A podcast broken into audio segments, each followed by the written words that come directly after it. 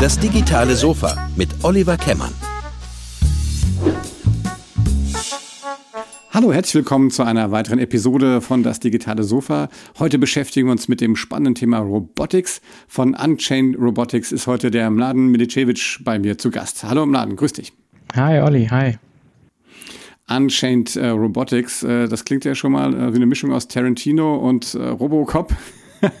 ähm, wir sprechen aber heute über die Digitalisierung auch des Maschinenbaus. Ähm, aber bevor wir loslegen, ähm, erzähl mal ein bisschen, wer bist du, was machst du, wo kommst du her? Ähm, warum musst du die Roboter von ihren Ketten befreien?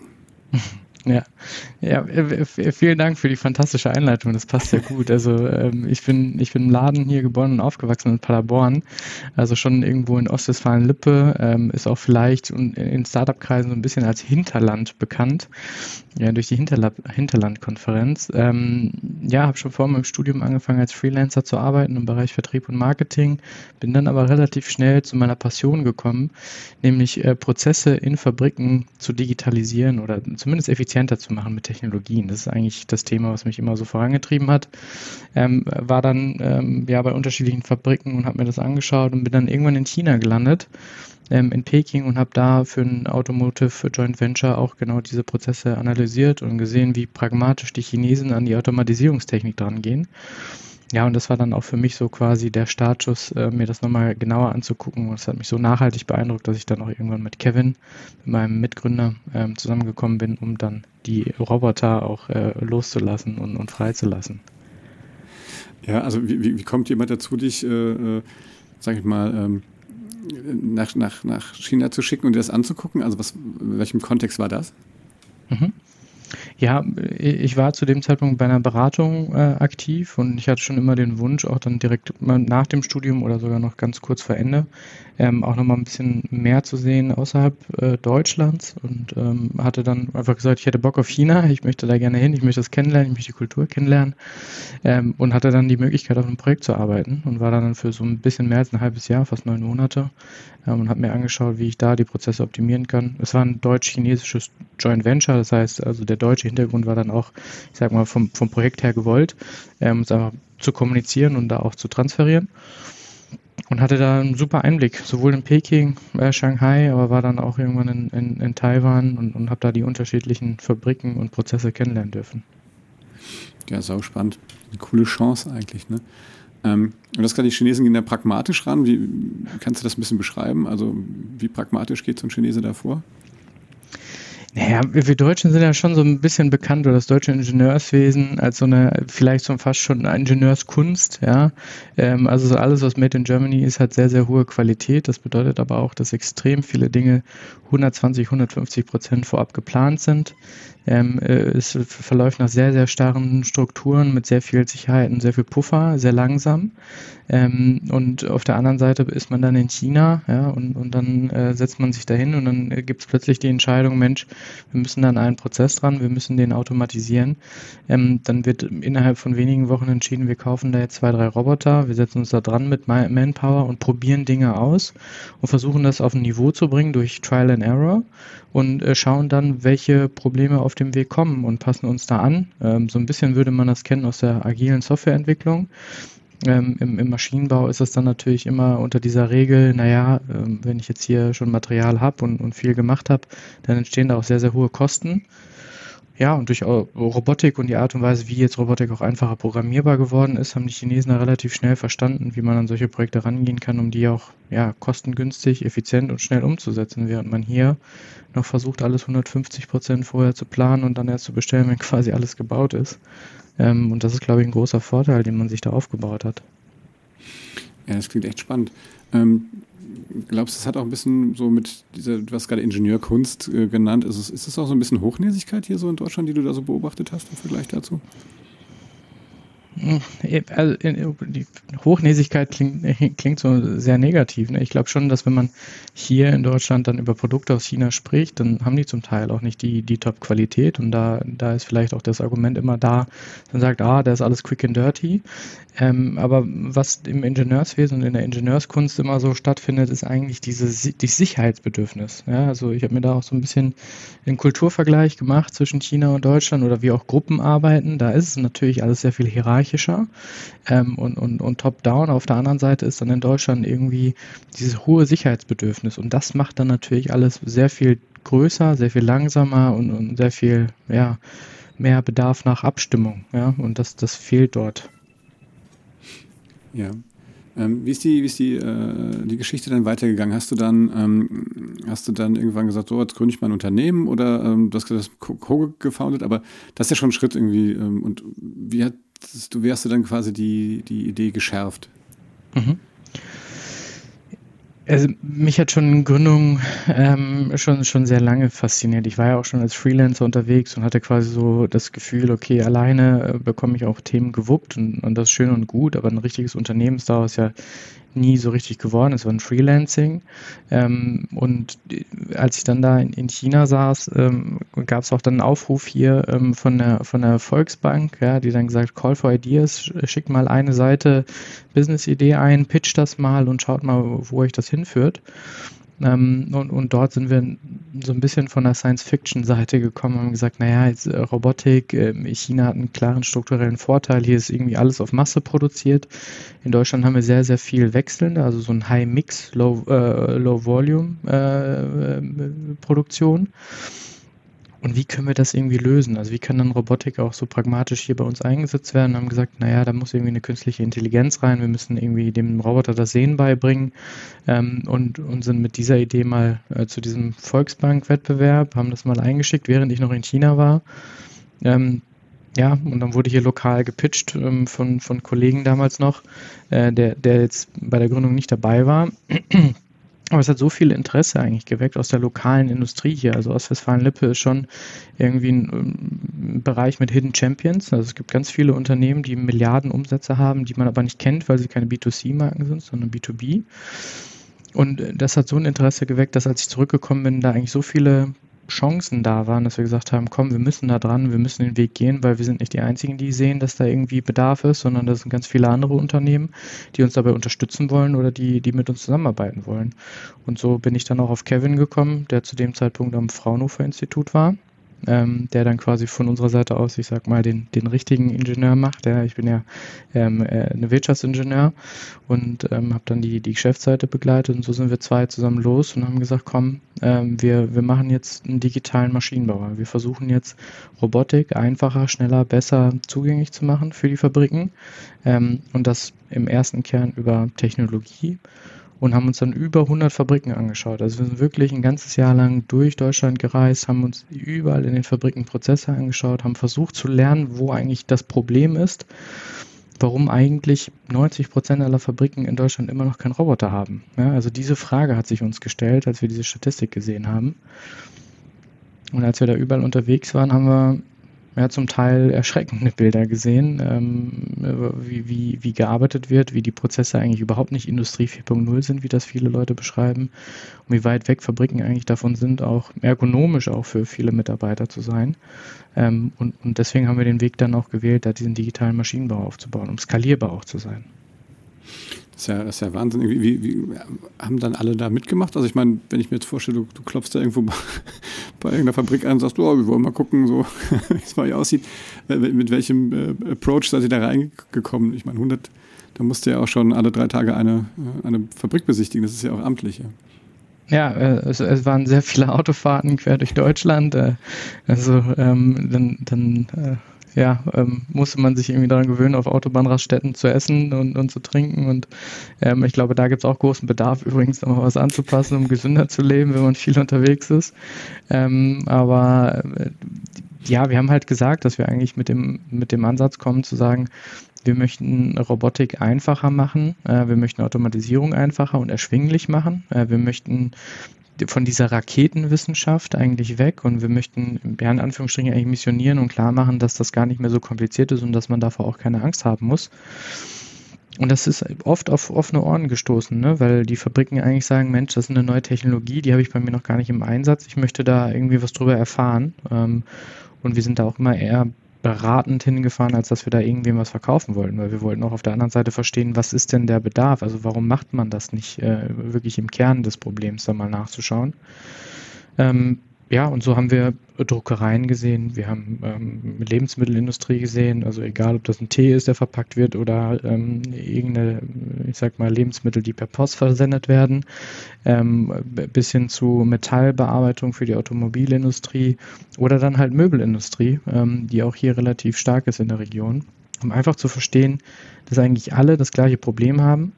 Ähm, der Sondermaschinenbauer kommt zu der Fabrik und verkauft eigentlich nur über einen Weg. Ja, es, es gibt Einspardruck und den, äh, den lösen wir dir, indem wir dir eine Sondermaschine bauen mit einem Roboter drin. Und wir erklären dir, wie kompliziert das Ganze ist, äh, damit wir da möglichst viel Engineering-Aufschlag machen können. Und es gibt eine, genug Unternehmen, die uns dann beauftragen als Sondermaschinenbauer. Ja, und dann haben wir irgendwie ein Volumen für ein ganzes Jahr durch, am Anfang des Jahres schon. Auftragsbücher sind voll. Und um den Rest müssen wir uns nicht mehr kümmern. Und ähm, die haben dann gesagt, naja, also wenn wir wirklich den Fabriken in Deutschland helfen wollen, also wenn wir dieses Fabrikensterben auch irgendwie beenden wollen, wenn wir dem internationalen Wettkampf irgendwie standhalten wollen, dann müssen wir da ganz anders rangehen. Dann müssen wir weg vom Sondermaschinenbau in der Robotik und müssen irgendwo in Standards arbeiten und digital irgendwie verfügbar machen, damit wir da auch möglichst schnell in die Prozesse reinkommen. Ähm, wenn du jetzt sagst, irgendwie digital äh, verfügbar machen, vielleicht erzählst du an der Stelle mal so ein bisschen grundsätzlich, was, was euer Produkt eigentlich ist oder eure, eure Dienstleistung.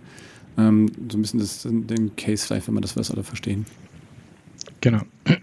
Also wir sind damals gestartet mit den Kameras, das muss man quasi als Nebenprodukt jetzt sehen. Ähm, am Ende des Tages Unchained Robotics über unchainedrobotics.de, eine Online-Plattform, die zum ersten Mal weltweit Roboter mit Preisen und technischen Details verfügbar gemacht hat, online verfügbar gemacht hat, Robotics Shoppable gemacht hat. Ähm, und über diese Plattform koordinieren und orchestrieren wir eigentlich diesen ganzen Prozess von der Auswahl bis hin zur Integration eines Roboters in die Fabrik. Heißt, ich bin eine Fabrik, ich habe ein Problem, dann gehe ich in den Konfigurator und ich beschreibe, aus welcher Industrie ich komme, wie mein Produkt aussieht, wie schwer das ist, wie viele ich davon produziere ähm, und bekomme eigentlich hinten raus rausgespuckt, welcher Roboter zu mir passt und was das Ganze in einer Lösung kosten würde. Und wenn das für mich spannend klingt, dann äh, spreche ich mit Unchained Robotics und wir kommen dann vorbei, schauen uns das nochmal im Detail an und helfen dabei, dann auch wirklich alles vor Ort aufzustellen, aufzubauen, in Betrieb zu nehmen und sind auch für den Service und die Wartung da. Ich muss sagen, ich habe das mal selber ausprobiert. Ich glaube, das ist schwieriger, ein Zugticket äh, sich zu buchen, als bei euch einen Roboter auszusuchen. Muss ich jetzt ehrlich sagen. Sehr cool. Und davon ich weiß, wovon ich spreche. ähm, Geil. Dann ist erstaunlich, ich finde das echt cool, immer als äh, Spaß beiseite. Ähm, es ist wirklich äh, total simpel, man klickt durch, das geht flott. Ähm, dann habe ich gedacht, ey, okay, cool, hat das vorher noch nie jemand die Idee gehabt? Das ist echt das ist echt cool. Ja. Die Industrie hat ja davon gelebt und das ist das, dieses Stigma, das wollen wir brechen, ja. Also diese Industrie hat davon erlebt, gelebt, ähm, Dinge undurchsichtig zu machen, intransparent zu machen, alles schwierig zu machen, weil man dann sagen konnte, ja, wenn man, wenn man bei uns auf der Plattform guckt, dann gibt es da eine Roboteranlage, die kostet halt 100.000 Euro. Ja, aber wenn man sich die einzelnen Bausteine anguckt, dann ergibt sich der Preis und es ist relativ klar, warum das so viel kostet. Diese Anlagen wurden vielleicht noch vor zwei, drei Jahren für 200, 250.000 10.000 Euro verkauft, weil es nirgendwo einen Vergleich gab. Ja? Also irgendwie diese Differenz dazwischen, das war für manche Fabriken unfair. Ja, und, und das, das wollten wir lösen, das wollten wir wegmachen. Das heißt, als wir online gegangen sind, hatten wir Angst, ja, dass eigentlich die Hersteller zu uns kommen und sagen, ah, ihr macht uns das Geschäft kaputt, ihr macht den Markt kaputt. Was aber passiert ist, ist eigentlich das genau andersrum. Alle Roboterhersteller und, und alle Komponentenlieferanten dazu auch sagen, Mensch, das ist jetzt mal ein richtiger Weg, dass in die breite Masse zu bringen. Ja, dieses mhm. ganze irgendwie Sonderbauen und, und, und Sondermachen und Sonderschwierig machen, das ist nicht der Weg, den wir brauchen, um Fabriken zu retten. Also hat eher Robotics äh, äh, Transparency als. ja. Wo, ähm, wo, woher Unchained kommt, ist äh, relativ einfach gesagt. Wir hatten immer das Gefühl, dass man eigentlich ähm, äh, eingekettet ist, ja, mit all den Möglichkeiten. Wenn ich eine Fabrik bin und irgendwie was machen will, dann hatte ich immer das Gefühl, es liegen irgendwie Fesseln an mir, weil ich komme nicht voran. Das ist super anstrengend. Ich brauchte ein halbes Jahr, bis ich mit drei Leuten gesprochen habe, die sich das bei mir angeguckt haben, bis sie ein Konzept entworfen haben, bis sie mal endlich einen Preis gegeben haben, weil ich so hart in diesem Prozess gefangen, dass ich da rausbrechen möchte. Und das ist dann quasi Unchained Robotics. Ja. Die, ähm, wenn, wenn ihr jetzt, also ich habe jetzt was ausgesucht, das heißt, dann kommt ihr vorbei, guckt euch das an. Das heißt also, ist also zwei, zwei geteiltes Geschäftsmodell. Auf der einen Seite, ihr verkauft konkret auch die, die Roboter, das heißt, ihr habt irgendwie so ein, so ein Sales-Ding. Ja. Aber ihr macht auch, ihr bietet auch die Dienstleistung an, dass ihr die auch, weil ich glaube, den muss man ja auch mal einlernen und, und, und hin und her. Das heißt also, das übernehmt ihr aber auch dann vor Ort. Genau. Ja, das, warum wir dazu in der Lage sind, ist am Ende des Tages unsere Software, die auf dieser Roboteranlage dann läuft. Ähm, also wir haben eine herstellerunabhängige Software, sodass wir immer für die Fabrik das beste Preis-Leistungs-Verhältnis ermitteln können, aus unserer Sicht. Ja, und dann sagen wir, dieser Roboter, dieser Greifer, diese Peripherie, diese Sicherheitstechnik, das können wir im Lego-Prinzip so zusammentun. Ähm, unsere Software bringt alles zusammen ähm, und lässt das dann vor Ort auch einfach bedienbar funktionieren und nicht irgendwie noch in, in, in Software, die aus den 90ern oder 80ern kommt. Und das ist, das ist quasi eigentlich das Geheimnis daran, dass diese Software von uns entwickelt ist, die das Ganze miteinander verbindet und so ein Lego für Ingenieure eigentlich möglich macht. Das heißt, ihr könnt auch remote irgendwie auf die Sachen zugreifen dann? Genau. Wir können remote auf die Sachen zugreifen, wir können remote Fehler beheben, wir können ähm, und arbeiten gerade auch nochmal daran, das so auf die höchsten Sicherheitsstandards zu bringen, äh, in, in, Kooperation mit dem Fraunhofer Institut, ähm, sodass das auch weltweit dann anwendbar ist. Ähm, wenn, ich, du sagst gerade, die, die Software ist aus den 80er, 90er Jahren, aber grundsätzlich, ich habe so das Gefühl, dass also die ganze also in den 80er, 90er Jahren gab es ja auch schon irgendwie, keine Ahnung, X-Achs-Roboter. also ich glaube, hardwaremäßig hat es ja gar nicht so viel getan oder, oder täuscht das? Nein, äh, hardwaremäßig hat sich da nicht viel getan. Ähm, es ist vielleicht seit zehn Jahre her, da wurde ein kollaborativer Roboter erfunden. Das ist ein Roboter äh, in sechs Achsen, so wie so ein also vielleicht kennen die Hörer so einen KUKA in der Automobilindustrie, der so ein ganzes Auto hieft. Dann gibt es sowas in relativ klein, das kann dann 10 Kilogramm tragen und ist dann auch zertifiziert dafür, dass das mit den Menschen oder neben den Menschen arbeiten darf. Das war quasi die letzte Revolution, ja, dass vor zehn Jahren diese Technologie in den Markt gebracht wurde, die jetzt so langsam auch endlich in den Markt reinkommt. Und ansonsten hat man programmiert wie, wie damals auch, ja, alles in so Skripten, äh, ewige Programmierkurse, die gemacht werden müssen, um dann irgendwie einen Roboterarm zu bewegen. Ähm, und, und so langsam kommen wir da mit der Software und mit allen anderen Themen dahin, dass man das auch wirklich für den Endnutzer einfacher machen kann. Wenn ich einen Vergleich noch machen darf, ähm, in den 90ern war es ja vielleicht auch noch so, dass es IT-Dienstleister gab, die für Unternehmen ein CPU, ein Arbeitsspeicher, eine Festplatte, Monitor, Tastatur, Maus, alles rausgesucht haben und gesagt haben, Mensch, das hier ist dein Office-PC. Den rollen wir jetzt für dich aus und wir betreuen dich in der IT-Dienstleistung dafür. Ja, wir installieren die Windows und wir bringen allen euren Mitarbeitern bei, wie man Windows äh, nutzt. Ähm, und so ist das jetzt gerade eigentlich im, im Maschinenbau, ja, dass du eigentlich ähm, die einzelnen Bestandteile zusammenbaust und das quasi immer als Sonderkonstrukt verkaufst und den Leuten beibringst, wie man das nutzt. Und wir sind jetzt quasi auf dem Weg mit Unchained Robotics den Laptop ja, der Industrie rauszubringen, um dann zu sagen, ähm, wir, wir können da jetzt etwas von der Stange kaufen, was funktioniert. Wie, ähm, wenn ihr sagt, ähm, also Schlüsselpartner wahrscheinlich sind die Hersteller für euch ähm, und, und, oder die Peripherieanbieter irgendwie. Ähm, wie viel, ähm, wie viel sozusagen Effort steckt ihr denn so in die eigene Weiterentwicklung auch eurer Softwareplattform und sowas? Also wie würdest du das so gewichten jetzt? Ja, also wir sind Dezember 2019 offiziell gegründet, ähm, haben jetzt also bald drei Jahre, ähm, sind mittlerweile bei mehr als 22 Mitarbeitenden ähm, und mehr als die Hälfte des Teams arbeitet eigentlich an dem Softwareprodukt. Cool. Ähm, wie ist das, ähm, wie ist die Resonanz? Also rennt ihr dann mit der Idee bei den, bei den Unternehmen, also bei, der, bei den Industrieunternehmen oder denen die Bedarf an Robotern haben, rennt ihr die Türen ein oder sind die eher noch skeptisch? Also müsst ihr viel äh, Überzeugungs-, also ist, ist das ein bisschen so verbrannt, wenn sie sagen, ja, ist so kompliziert, also ähm, oder warten die eigentlich nur auf euch? Ja, es ist ein extremer Sog entstanden, vor allem in diesem Jahr. Ähm, wir haben über die Online-Plattform haben wir so viele Kunden, die sich bei uns melden, die, die sagen, die möchten gerne mit uns zusammen den Weg in die Automatisierung gehen. Das ist der absolute Wahnsinn. Also das, das Jahr war auch sehr verrückt für uns. Ähm, und vor allem sehen wir jetzt gerade mit diesen steigenden Kosten, mit der Inflation, dass jetzt immer mehr dieses Automatisieren nicht nice to have ist, sondern etwas, wo ich jetzt wirklich dran gehen möchte, weil ich muss. Ähm, und was uns da auch extrem wichtig ist in der Wahrnehmung, ist auch auf der anderen Seite dieser Arbeitskräftemangel. Also die Fabriken kommen gar nicht zu uns, um dann zu sagen, ich muss jetzt hier automatisieren, damit ich äh, irgendwie diese Person nicht mehr brauche, sondern eher ich bekomme es gar nicht mehr hin, das zu produzieren, wie ich, wie ich das brauche in der Stückmenge, weil die Leute auch nicht mehr da sind und auch nicht mehr Lust haben auf diese Arbeit.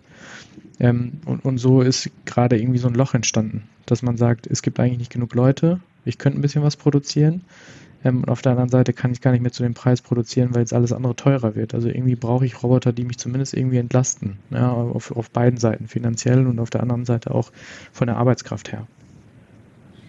Wie ist denn so der Roboterherstellermarkt? Irgendwie ist das, ist das auch so schwierig, jetzt gerade da Sachen zu kriegen? Ist das ähm, oder, oder ist der eigentlich noch, noch stabil? Wie, wie, wie schätzt du das ein? Ja. Wie erlebst du das? Wie einschätzen musst ja. Umso, umso, umso, äh, umso renommierter der Hersteller, umso länger der am Markt ist, desto eher, und jetzt kommt wieder der Maschinenbauer durch, ähm, desto eher basiert seine Technologie vielleicht noch auf Elektronik, die älter ist. Und desto eher ist es dann auch schwierig, die Komponenten noch zu kriegen, weil die jeder benutzt. Ja, also Never Change a Running System ist ja im Maschinenbau auch äh, Thema. Und deswegen bekommt man ganz viele Roboter oder viele Steuerungen für den Roboter nicht mehr. Umso jünger der ähm, Roboterhersteller ist, also umso kürzer der Markt ist, desto besser ist er eigentlich verfügbar weil er wieder auf neuen Technologien aufgebaut ist, äh, hat und, und da schnell wechseln konnte. Also es gibt Roboter, also äh, man kann relativ schnell noch in die Lösung reingehen, auch noch dieses Jahr. Also die Verzeiten sind da zum Teil zwei Wochen. Ähm, und, und wenn der Roboterhersteller groß und, und relativ alt ist ähm, von der Historie her, dann äh, geben die Lieferzeiten von ja, 40 Wochen oder 50 Wochen an. Oh, okay. Ähm, und das ist schon wieder ein Show Showstopper, oder?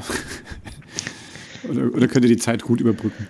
Nee, deswegen, deswegen ist es ja super auch bei uns, dass wir Hersteller unabhängig das machen können. Also das beste Preis-Leistungs-Verhältnis ist dann immer entscheidend. Und wenn wir sagen, naja, da gibt es einen jüngeren Roboterhersteller, jünger heißt 10 oder 15 Jahre am Markt, nicht, nicht 50, ähm, dann hat der Roboteranlagen oder Roboterarme verfügbar, die man einsetzen kann und auf die man nur zwei Wochen warten muss. Und zwei Wochen ist jetzt eine gängiger, gängige Lieferzeit in dem Markt.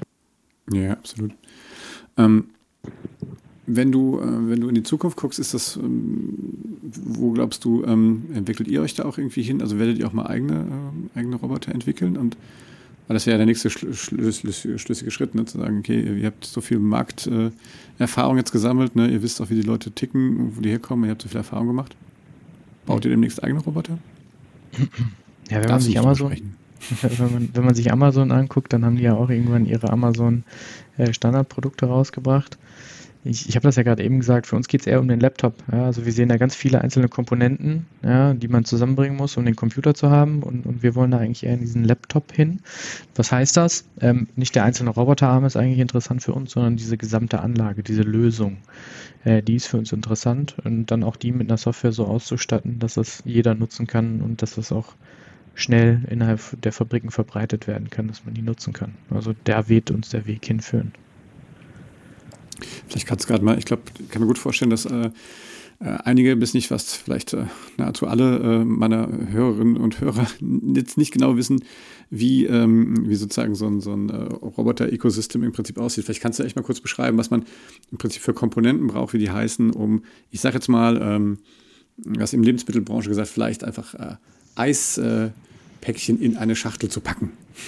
Ja. Als äh, Aufgabenstellung.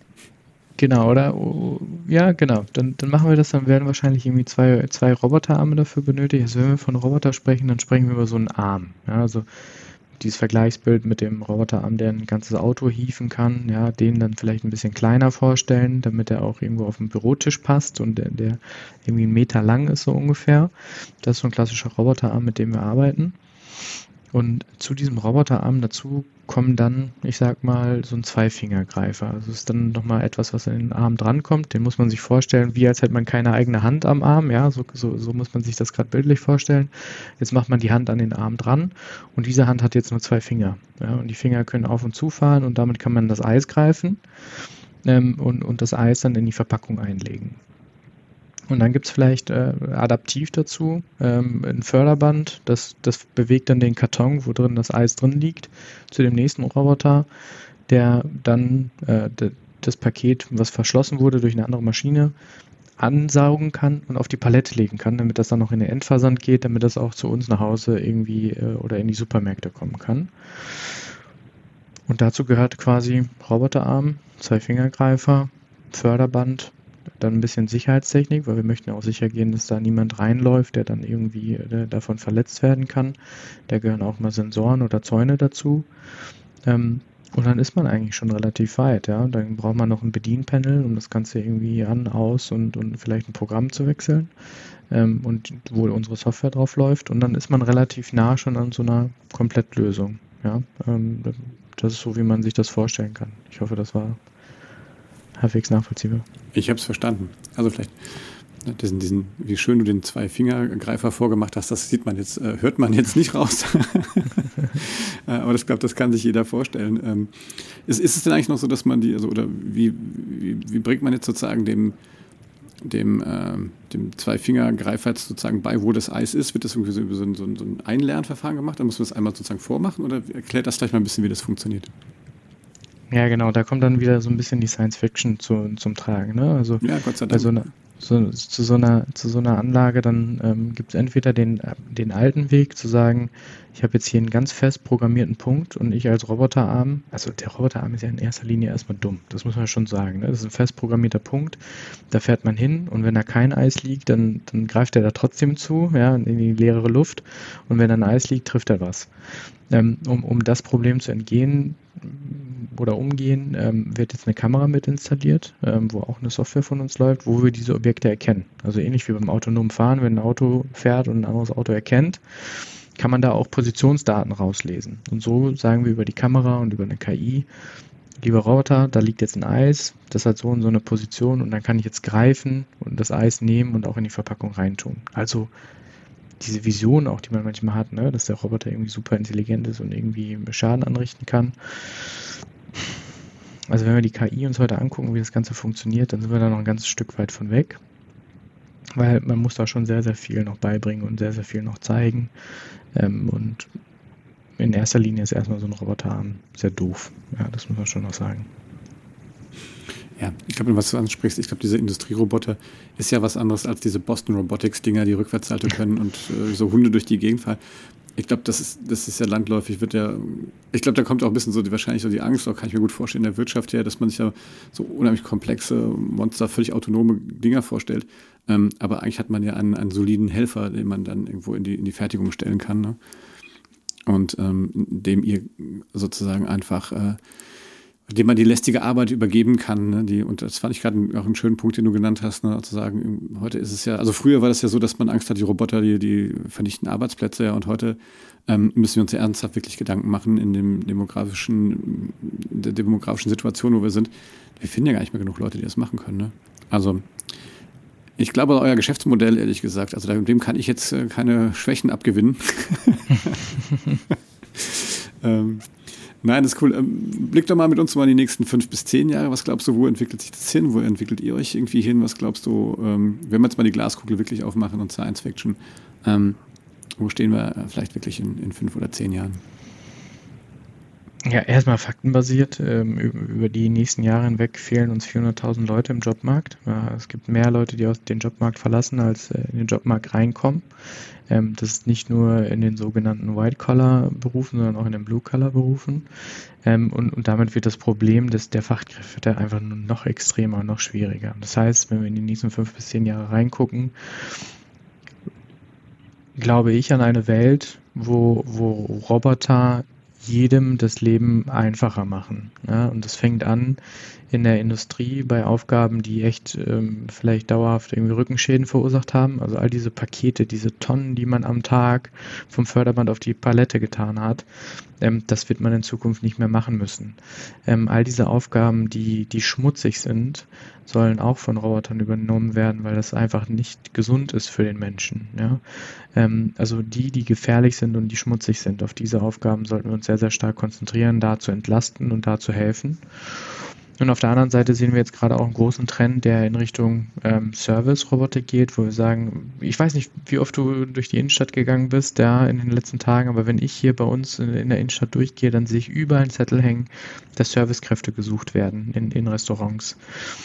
Und ähm, ein Bild, was wir sehen für die Zukunft ist, dass Robotik die Aufgaben im Hintergrund übernehmen kann, Aufgaben, die eher nebenbei passieren müssen, ja, also irgendwas abräumen, irgendwas wegräumen, irgendwas vielleicht kurz vorbereiten, ähm, so dass man sich auch im Service wieder mehr auf den Menschen konzentrieren kann, auf das Mensch zu Mensch, ja, ähm, und, und genau so stelle ich mir eine Welt vor in den nächsten fünf bis zehn Jahren, dass wir in Fabriken genau dort arbeiten, wo Menschen sehr fein, sehr intelligent arbeiten sollen, wo es nicht schmutzig ist, wo es nicht gefährlich ist. Und auf der anderen Seite in der Service-Robotik, also in der, in, in der Serviceindustrie, Robotik dort Aufgaben übernimmt, die vorbereitend sind oder nachbereitend sind, sodass man sich mehr auf die Mensch-zu-Mensch-Interaktion konzentrieren kann. Weil am Ende des Tages ja, ähm, geht es immer darum, dass wir irgendwie zusammen ähm, irgendwie Spaß haben, dass das Leben funktioniert, dass wir gesund sind und dass wir da irgendwie einen Weg finden, gemeinsam die Zukunft zu gestalten. Da sollten nicht irgendwelche Leute ganz stumpfe Aufgaben übernehmen.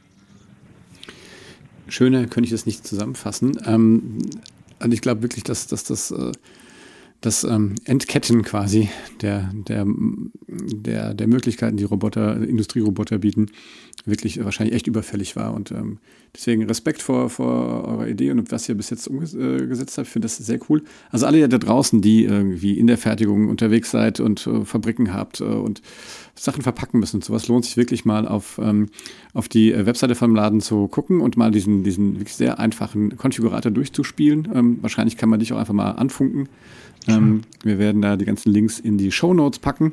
Und äh, ja, im Laden, vielen Dank, dass du, dass du Zeit hattest, heute auf dem digitalen Sofa virtuell Platz zu nehmen. Ja, vielleicht muss ich mal ausprobieren, ob so ein Roboter auch so einen Podcast moderieren könnte. Dann könnte ich jetzt auch schon Feierabend machen. ja, ja, ähm, äh, wie gesagt, der Roboterarm ist noch ziemlich dumm. Ich glaube, da dich, äh, dich in der Moderation oder mit den menschlichen Fähigkeiten der Empathie, das, das abzulösen, das glaube ich ist schwierig, aber vielleicht kannst du dir dem nächsten Roboter auch dahinstellen, der den Kaffee serviert und, und dir dabei hilft, quasi voll fokussiert äh, mit den Menschen und mit den ja, äh, Gästen zu interagieren. Das, das kann ich mir schon sehr gut vorstellen. Vielen Dank auf jeden Fall für die Gelegenheit. Mach mal den den Kaffee, den Kaffeebot werde ich dann mal konfigurieren. Ähm, ja, vielen Dank. Das war das, äh, das digitale Sofa. Ähm, heute haben wir über das Thema Industrieroboter gesprochen. Ähm, Unchained Robotics. Äh, wie gesagt, alle Links findet ihr in den Show Notes. Wenn es euch gefallen hat, dann gebt uns einen Daumen hoch und äh, fünf Sterne bei Apple Podcasts. Ihr findet uns überall da, wo man ähm, gute Podcasts hören kann. Und ähm, ja, gerne auch unter www.dasdigitalesofa.de auch mal ein paar alte Folgen anhören. Zu Robotern hatten wir noch nie was gehabt, also deswegen lieber Laden, vielen Dank, dass du da warst und, äh, und äh, über eure Firma erzählt hast. Vielen lieben Dank. Bye bye.